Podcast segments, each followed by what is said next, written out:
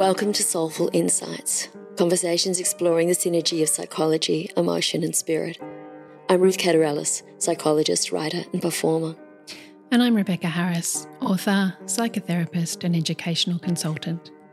These conversations are based on our studies, observations, and personal experiences. Take what resonates, leave the rest.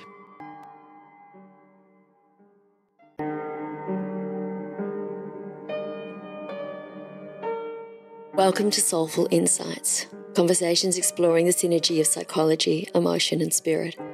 I'm Ruth Katerellis, psychologist, writer, and performer. And I'm Rebecca Harris, author, psychotherapist, and educational consultant. These conversations are based on our studies, observations, and personal experiences. Take what resonates, leave the rest. Welcome to this episode of Soulful Insights. We'd like to acknowledge the original custodians of the land on which we're recording today, the Wurundjeri people of the Kulin Nation, and pay respects to elders past and present. We'd also like to acknowledge that this land was never ceded. So, Beck, today we decided that we were going to have a conversation about love. Indeed, about love. What is it? I'm reminded of the Beatles song, All You Need Is Love. Mm-hmm. And I think the final line of that song is Love is all there is. Yeah. Is that true? Is love all you need? Is it something that you that is essential? I think absolutely. I think so too. I heard somebody say the other day um, on a meditation tape that I was doing actually that said love is the only thing that is forever. Mm. And I think that's interesting. I mean, fear, hate, contempt, some of those other more restrictive emotions, hopefully they don't last forever. Mm, yeah. Well, you use the term expansive about emotion, don't you? And love seems like something that um, goes well with that word expansive.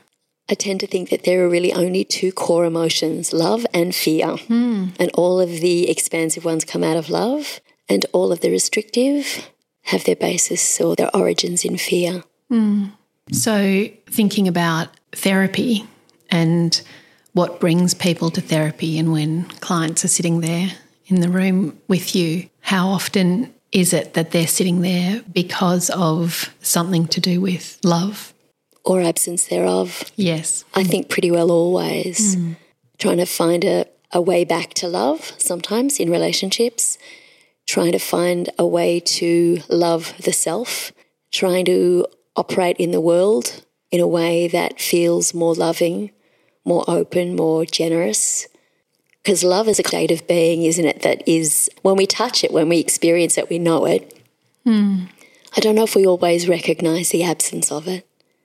Yeah, it's interesting because it is something that, as um, as a feeling or an emotion, like it has that sense of like coming home or something. It's very right but how do we learn how to be loved? How do we learn how to love? Is it something that's inherent? Is it something that we can or can't do? Or and I think it's both. Mm. I think it is an inherent state that we are born with. You know, the natural inclination of a baby is to love. It wants to engage, it wants to be there and be received in a way that's warm and welcoming, and it wants to smile and, and, and reach out. But we learn how to love by the way we are loved as kids. And therein lies the problem often. Mm. Because we're often raised by people who haven't been taught how to love, whatever that means. And so often we learn that love has a component of manipulation about it or displeasure associated with it. If you do what I want you to do, then I'll love you, but if not, I'll withdraw that love, that affection, mm-hmm. that connection. And so I think we are often raised by people who, because they've been raised by people who, who have been raised by mm-hmm. people who, we learn love that is, that takes it away from that purity maybe that we're born with, which is part of spirit, I think. Yeah. I think when we're considering that, I guess, original experience of love, which is perhaps that parent child experience that, depending on circumstance and privilege and reflecting on looking back through history, that loss has been such a theme with having children too. That in order to protect from loss, love is something that um, you might want to tuck away and not experience so much. So I just, yeah, have a, a reflection on that as I think about going back through generations too and what, yeah, what it must have been like for parents who could rightly expect to lose a number of children that they were having too, what that must do to that experience. Yeah, absolutely. A, yeah, but perhaps living with um, in a safe place with lots of privilege, we can have the expectation that we can love our children expansively and not fear the loss. I think that loving, being prepared to love, comes with a sense of loss. And the more we love, the more that sense of loss grows. But I think it's how we manage that. I mean, I think you're right. There are places in the world at the moment where people are losing people that they love right now. And it's hard on the other side of the world to. We're talking, I guess, here about ideals, you know, um, in lots of ways, which is not the reality for many people. And I think it's good to be mindful of that. Learning how to love, I think, or learning to be in a state of love is something that we do all our lives. I think we are constantly learning how to love, how to love better, how to love more. And some of that also is about compassion for people who are losing loved ones. And there's an absence of that in the world at the moment, too. Yeah, well, love and compassion are related, aren't they? Love, compassion, care, respect, regard. Mm. And that the link between love and fear is just so strong that learning to love in that expansive way requires perhaps a, um, a willingness to face the fear of loss. I think in lots of ways it's about trying to not allow that fear of loss to impact the way you love. Exactly. And that's the tricky one, I think, that takes a lot of focus because, you know, as parents, sometimes when we love our kids, the fear infects the love so that that love does not feel like love. That feels like control. It feels like domination. It feels like power over as opposed to allowing a young person to evolve into who they are. Absolutely. I have, you know, such a, a strong memory of, well, multiple times of feeling that sense of fear that harm will come to one of my children, and being really hyper aware of it and aware of just needing to accept that that's part of it, but not follow that, not follow that line, not follow that line of thought or feeling, because it's not, it doesn't help anyone and it doesn't allow for what is necessary, which is to let our children and young people be who they are in the world and explore and take risks. But yeah, such a strong physical memory of feeling that. And I think it's a hard one as parents because we also get messages about what our kids are supposed to be or how we're supposed to love. You know, love looks like this. It looks like making sure your young person goes to school, making sure they're dressed in a particular way, making sure that they are behaving in a particular way. And then we got a question is that what love is? I mean, you were talking before uh, historically about people losing children. The old adage that children should be seen and not heard was absolutely not about loving kids. It was about somehow they are less than, therefore they don't know. Therefore, until they do know, they should be silent. Hopefully, we don't think that way these days. Well, true. And even uh, just that idea that we can control expressions of love and other big feelings too, like, you know, historically when there was a stillbirth, baby was whisked away and it was everyone just pretended it didn't happen. Or if a child lost a parent, they weren't participating, well, certainly in, in some cultures anyway, in the rituals around love and loss. So it is interesting that idea of the way we do make children uh, smaller than us in our feelings for them and their feelings for us. And smaller and, and, and less than. Yeah. You know, what you were just saying then uh, makes me think about one of the qualities of love, which is the ability to respond. Mm. You know, it's to be able to be responsive to somebody, which is different to reactive to them.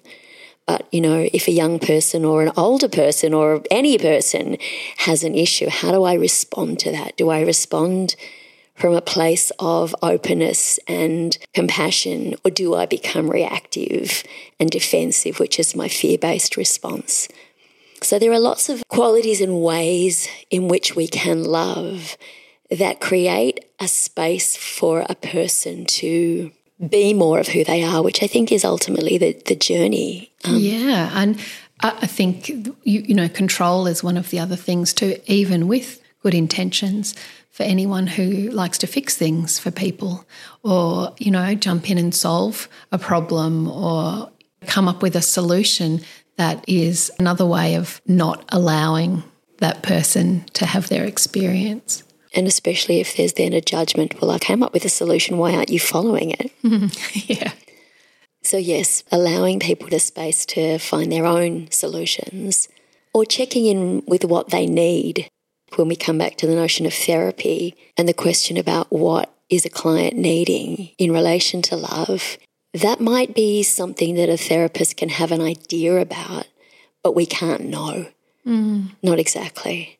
So that's where you hopefully come in with that sense of curiosity around what are you looking for, what doesn't feel okay, what would feel better, you know, where is it that you're wanting to move to? Because I think when we're in a state of love, it feels good. Mm. We feel connected.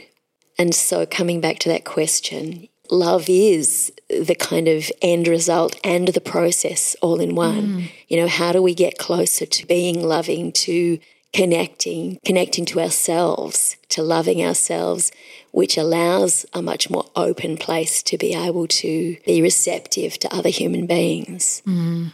Yeah, and it requires some degree of vulnerability because when we're in a state of self protection, there's not the space there. That expansiveness isn't there. So, vulnerability is, it's hard. And, you know, often I think we're programmed to self protect you know, bringing together those ideas of love, a sense of safety, and a capacity to be vulnerable. You know, gosh, what power exists when all those things can be present in a relationship. And I think that often does go back again to our childhood because in this day and age, we live very busy lives. So sometimes children might have an emotional response to something that a parent feels like they haven't got time for, or why you're you reacting like that, or you're okay. And that doesn't allow the space to be vulnerable. And loving does, or, or ideally, I really resist the word should, but I'm going to use it now. Mm. I think really should provide a, a space wherein a person can feel vulnerable. But if we're being told that we shouldn't be feeling what we are feeling, or that our reaction to something isn't right, or it's too big, or it's too small, or it's not enough, then that does not foster a feeling that it's safe to be vulnerable. Mm. And so, in, in those moments, that's not love. And it's not necessarily the opposite of love. No. but it's not in those moments being in a state where you are being loving because you're impatient or because you're frustrated. And those things take us out of that space. I mean, rushing takes us out of that space. Mm living a big, busy life takes us out of that space because we find ourselves much more on an automatic pilot. Yeah. And I think the word that you used before about responding, you know, there's something in that that is gentle. And, you know, I remember years and years ago when you said something to me when I was finding it difficult working with children who are experiencing a lot of trauma. And I can't remember what you said exactly, but it was something along the lines of, you know, that they're living their life too. And that when we have respect and care and compassion for people, we don't want to change their lives or change their experiences. And that to me is about how do I respond?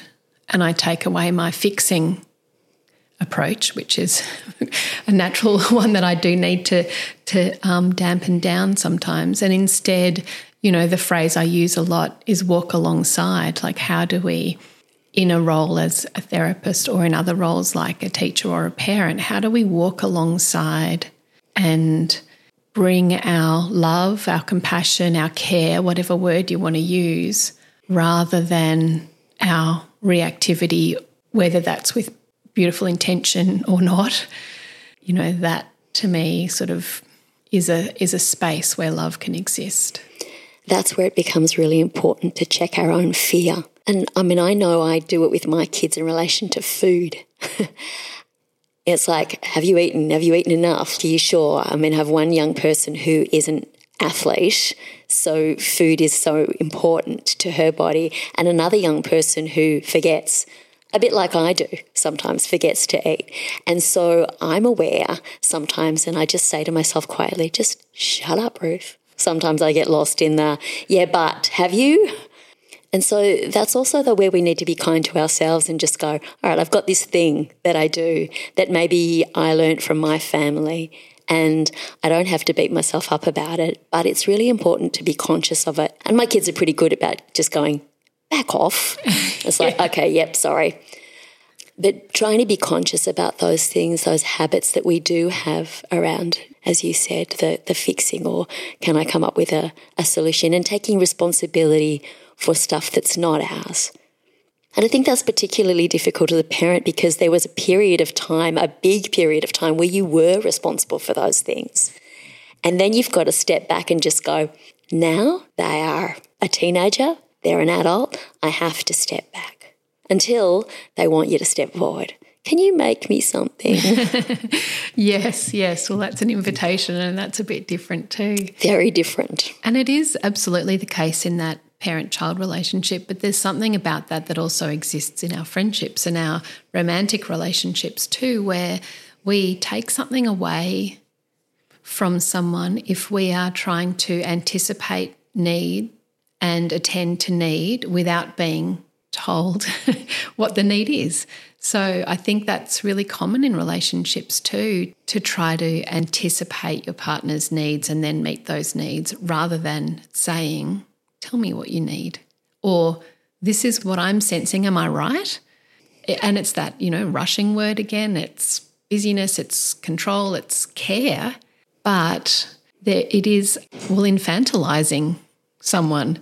Yeah. Because, yeah, we do need to do it for infants. We don't need to do it for our children as they grow up, and we don't need to do it for our, our friends and our partners. And I think, you know, that point about asking is really important. Part of the trap, I guess, is that often as kids, again, we are talked out of asking for what we need because we're given messages about we shouldn't need you need too much, or no, don't ask for that, you can't have that, you're not allowed to have that. So we learn often that our needs are not important and not going to be met. So therefore, we start to learn to manipulate. How do I get what I want? And every human being on the planet has wants and needs. So that combination of is this what you want or can I ask for what I want become really important in any loving relationship. I think so too, and that uh, asking for what you want, knowing that you might not get it, that that's okay too, because I think that's something that we um, can be socialized as well to to say, well, if I'm not going to get it, I might as well not even bother asking. But stating our needs, yeah, it can be really powerful, and it is. I agree, really important in that loving relationship. And I think that point about not getting what I want and therefore turning that into a statement about, well, you don't love me, therefore, that comes from the wounded child place, or of a better description, where I am asking you as my partner or as my friend to make up for everything that my family didn't do for me. And that's not possible. It's also not your partner's or your friend's job and I think that's where the self love is really important. And coming back to therapy, the clients come in looking at love, I think every time without exception. Even if that is my relationship with myself is full of anxiety and fear, and I don't know how to sit with myself in that space or be vulnerable with myself or to stop judging myself. It also made me think about the other condition of love that I think is important is that love has to feel like love to the receiver. If it doesn't, it's not love. Mm. And that's where the asking and the being prepared to receive an answer does this feel like love to you? Yes, no. That becomes really important because otherwise it is control, and control is not love. Yeah, but it is so often modeled in families and then carried on in relationships so, so often. And I think that's one of the reasons why relationships, you know, sometimes I'm, if I'm working with couples and they'll come in and say, we're fighting all the time. And part of my question is why? You know, what is the fighting about? Because usually it's, I need you to see things from my perspective, or I need you to do things differently, or I need you to be different. And those expectations, those desires are problematic. They're problematic when parents have expectations of us that we're going to be or do a particular thing or be a particular way. There are certain expectations that are not unreasonable, mm-hmm. but they're perhaps more about what we do than who we are. Yes, and they're, they're, they're very different things. That yeah, what we do, and there's there's practical things that we um, we need to do within a relationship, but that's different to, to who we are and the sense of feeling accepted for who we are and not feeling like we need to bend ourselves in a particular direction or change or hide anything to be loved. And I think it's not, I'm thinking as I say this because I, am hoping that parenting these days is changing. But we were talking before about that notion of being known, which is another condition of love. You know, it's creating a space where the person that you're loving feels safe enough to, yes, be vulnerable, to be able to talk about their strengths and their weaknesses, to be able to be known.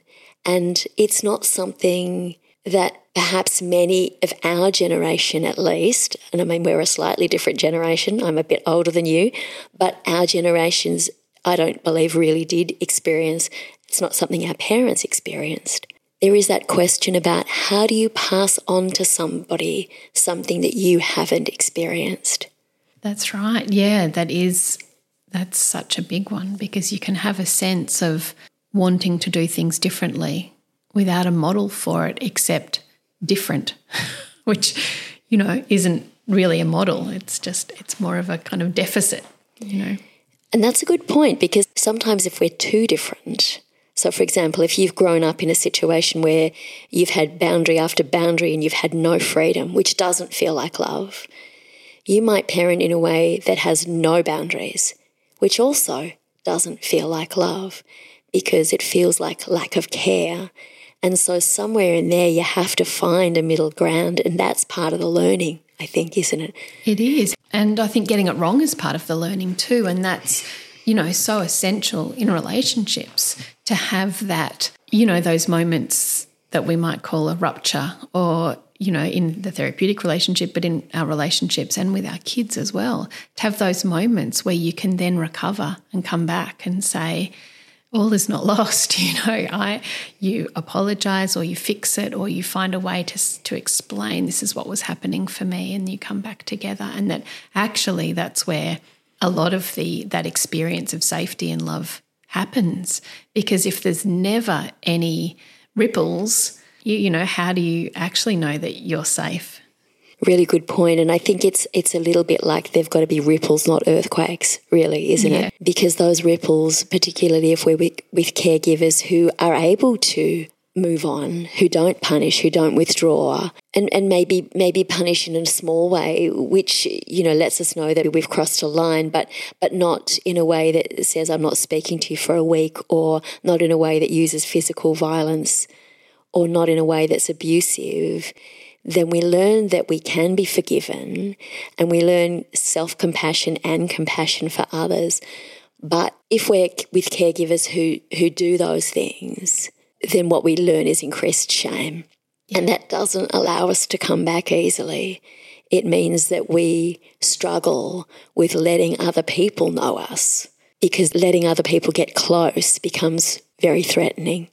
It's astounding, really, the way that we use punishment around behaviors that we don't like. And we don't use punishment to teach a child how to cook or to teach a child maths or anything else. But, you know, for behavioral responses, which are emotional responses, It does get used. And yeah, it's so important because, of course, that shame happens and that internalizing of that sense of I'm bad.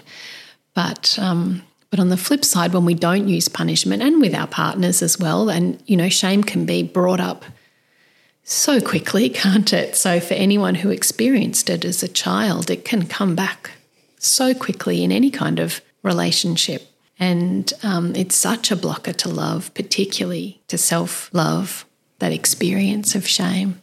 Because the fundamental message from extreme shame is that I am not lovable. Exactly. Therefore, the capacity to love others is also diminished. And you know, I saw something on social media was the notion that we love to the level at which we were loved. And maybe that's true to begin with, but I think it's also not good enough. I think hopefully in a lifetime, we learn to love beyond the level at which we were loved. But you don't do that by being hard on self either. No. And that is perhaps one of the real gifts of therapy is learning that lesson and, and having that space where hopefully if the therapeutic relationship is strong and good, that a client can learn to feel felt by another person and can learn what it feels like to be vulnerable and still lovable. It's an interesting one, isn't it? That connection that you just made then between vulnerable and lovable. Because so often we perceive vulnerability as weakness. Absolutely. And we're taught often that weakness is not lovable weakness again, whatever that is. The messages that we get as kids about what's okay, what's the appropriate emotion, what you're supposed to feel, quite strongly embed those notions of weakness and strength within us. So that it does become really difficult for some people, not for some, for probably the majority of human beings on the planet, to know that it's okay to be vulnerable, that there is power and strength in vulnerability. Yeah, well, it's just bringing back those key things around love, safety, and vulnerability, like that relationship. I mean, even just at the most basic level, the child who falls over and cries and looks to the parent, and how often a parent's instinct is to say, You're okay. Clearly, it's so instinctive because it's the fixer, it's I want you to be okay, maybe is what we're trying to say. I've appreciated the the shift from um, the little call that used to be you get what you get and you don't get upset used to be in, in my, my children's wow. childcare uh, centre and we've shifted that now to um, you get what you get and you might get upset. So, and that if you do it's okay. Yeah I got the blue icy pole and I wanted the red one. It's okay to be upset actually. Yeah but there might not be any other. There might not be. That's right. Icy poles left. Yeah. I remember hearing that response a lot um, with parents and kids in the playground, and you know, my response was always, I mean, I never said anything because it's not my business or my place. But kids will tell you when they're okay. They'll stop crying. Mm. And until that point, they're not okay. But kids, when we allow them to, move on in a way emotionally that Adults never do. A little person, before they're, you know, 18 months, two years old babies, something happens, they explode. Every single fiber of their being is involved in that distress. And two minutes later, it's gone and they're looking for the next toy. But because we encourage the suppression of emotion, we have adults who can't move on 10 years later because we've never really allowed them the space as kids to explore that emotional range, to go, I love you whether you're angry, whether you're frustrated, whether you're hysterically laughing. I love you no matter what kind of emotional response you're having, and I can sit with you in it. Yeah. Or I can take myself off into another room if it's like you being so loud that I'm not coping. Rather than stopping you, I'm going to remove me because yeah. I'm the one who's having the issue. Yeah, it is. Um, so interesting the way we, you know, these things that we're talking about and reflecting on the way that we respond to to little people and then what that means for us as big people and just that sense of what is it that makes me lovable or valuable. I remember being when I was home perhaps not working or working part time with little kids and getting to the end of the day with a list of achievements of, you know, baking this and cleaning that and fixing whatever. Like that, that was something that I think perhaps in the absence of work that might have filled that role for me a bit more of like, yes, look at what I've achieved, as though being present to kids is not a wonderful achievement. You know, I think it takes time to unpack some of that stuff and to to allow just a sense of of being worthy worthy of love. It's what it comes down to, I'm sure, just merely by being. Just by being. I mean, I, I think, you know, the notion of being worthy and being deserving of love. There's something that I say often to clients who are in that place, and I'll just ask them a question, you know, which is a baby is born. It might be born in any country, any religion, any gender. Does it have value? And every client says yes. And I'll go, why? Mm. What does it do? And they will talk about the potential, you know, what it could be. And then, of course, you know, they get the message. So, you know, that question and the reason we keep coming back to childhood is when do we get talked out of that? Mm because we arrive knowing that we have value, that we have worth, but we get talked out of it by our caregivers, by school systems, to the point where often as adults we question that. Yeah. And it's never true because love is the truth of who we are, all of us. That sense of what a wonderful life for a human to be born knowing that they're lovable and that they love, and love courses through their veins, and to grow up knowing that and to never have it suppressed. How amazing would that be? Let's hope it's happening. It's an interesting one, isn't it? Because, you know, from even just having said that, I also think that part of the human condition is about obstacles. Yes. about the growth that we get through some of those challenging situations. And so, you know, maybe that's not possible. I don't know. Maybe it is. No, maybe yeah. it's maybe it's coming. I mean, the human species is evolving. I mean, to look around the planet right at the moment is an interesting thing because there are places in the world where, particularly right now, where there is such devastation and destruction occurring, so much hate and intolerance that it's hard to look at, mm. even though I think it's important to witness. And at the same time, I think people are speaking much more about evolving, about self love. And maybe it is that dichotomy as um, the yin and the yang, as one rises, so does the other. Mm. I don't know. Yeah, it's interesting because one of the things that I'm observing is that for, you know, and here we are in a different part of the world observing such horrors. And what I'm observing in people, my peers, sometimes is a struggle to express or share their own experiences of love and joy in this relatively safe place that we live. And yeah, I'm just aware of that tension and that the difficulty of what it is to say and to share what you know what joy what love what what peace and safety I have in my world while watching people who are having such horrific experiences? It's a challenge. I, read something on Facebook that said something along the lines of while essentially while we are watching these atrocities, I don't have the right to be happy or to be comfortable. And I would argue that that's not true. And it's not a great place to come from because somebody over here suffering doesn't ease the pain or the devastation that's occurring over there.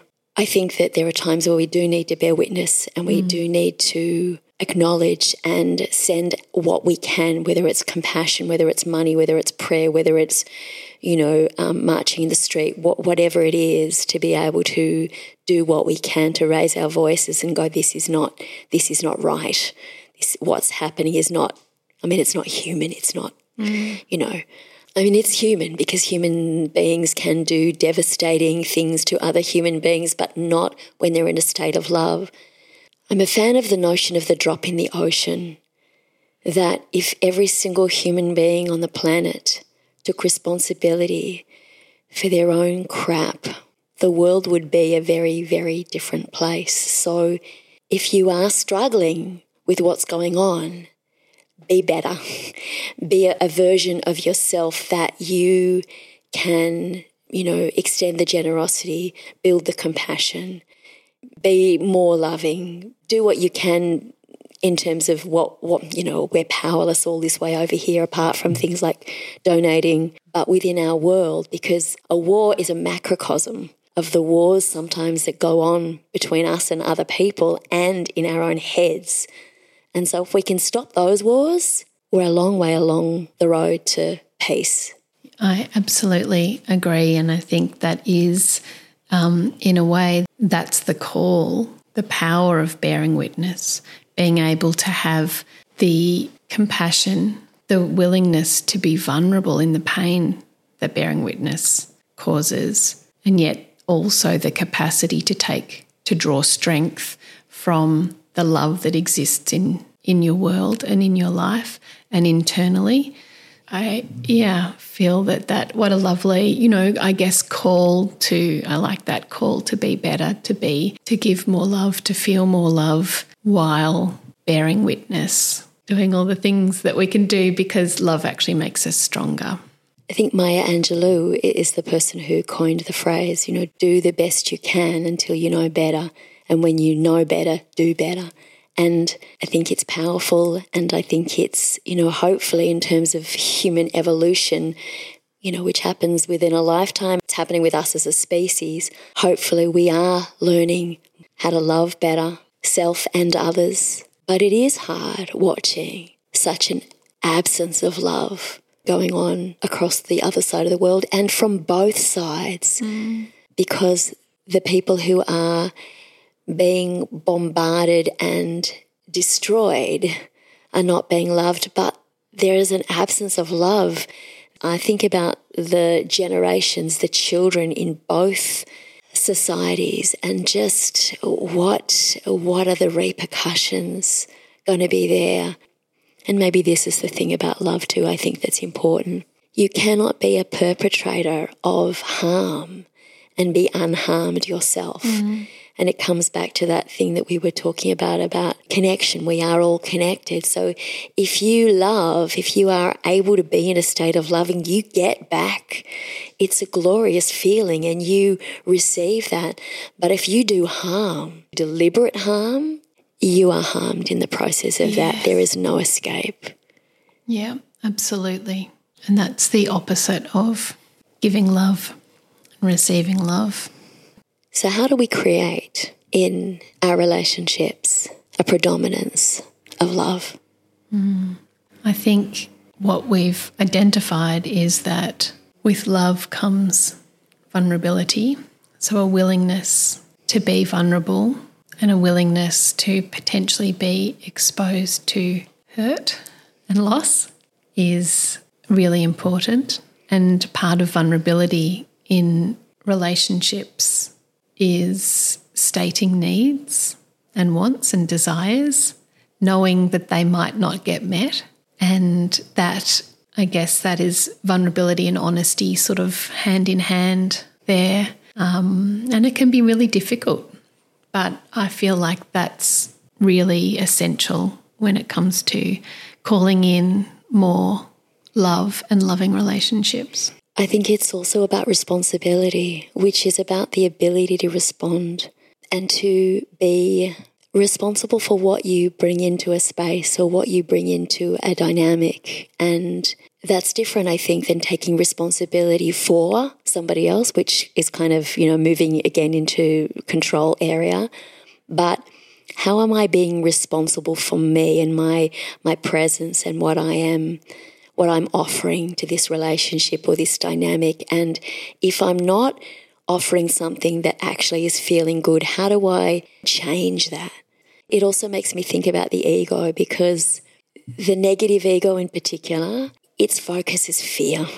The negative ego doesn't want to be left out. It doesn't want to be one down. It doesn't want to be wrong. It doesn't want to be in a state of powerlessness. And it's often that voice that we have to battle in relationships? You know, what are the games I'm playing? Where's my manipulation? Am I being a martyr right now? Am I feeling sorry for myself? You know, what am I what am I adding? So how do I recognize that? Recognize what I'm bringing in and how do I bring in the more of me, the the loving part of me, the part that says I'm not going to play that game anymore. I'm not going to bring that poison in. I'm not going to do that thing that I have done for years or that I tried last time and kind of worked for me, but it didn't feel so great. How do I do it differently? Yeah. And, you know, that, ego response, like so many responses, are sort of aimed at being protective, but, you know, that's perhaps a way that we can be vulnerable with ourselves to be able to say, I hear you. I don't need that. I don't need that. And that's the voice of the nurturing parent or the, the positive ego, mm. which kind of goes, mm, You're doing that thing. do you want to keep doing that thing? Mm. Is it really working for you? Or do you want to do something else? Let's try something different.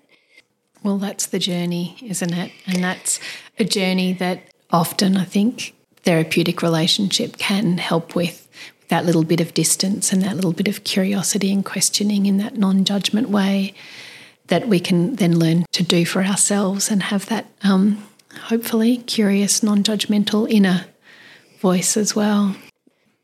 So, there we go. There's love. The, the journey to love. so, we started with the notion of all you need is love, and love is all there is. What do you think?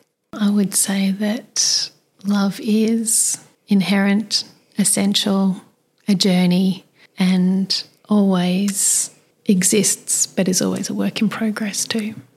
Completely agree with love, over and out. Thanks for joining us for this episode of Soulful Insights.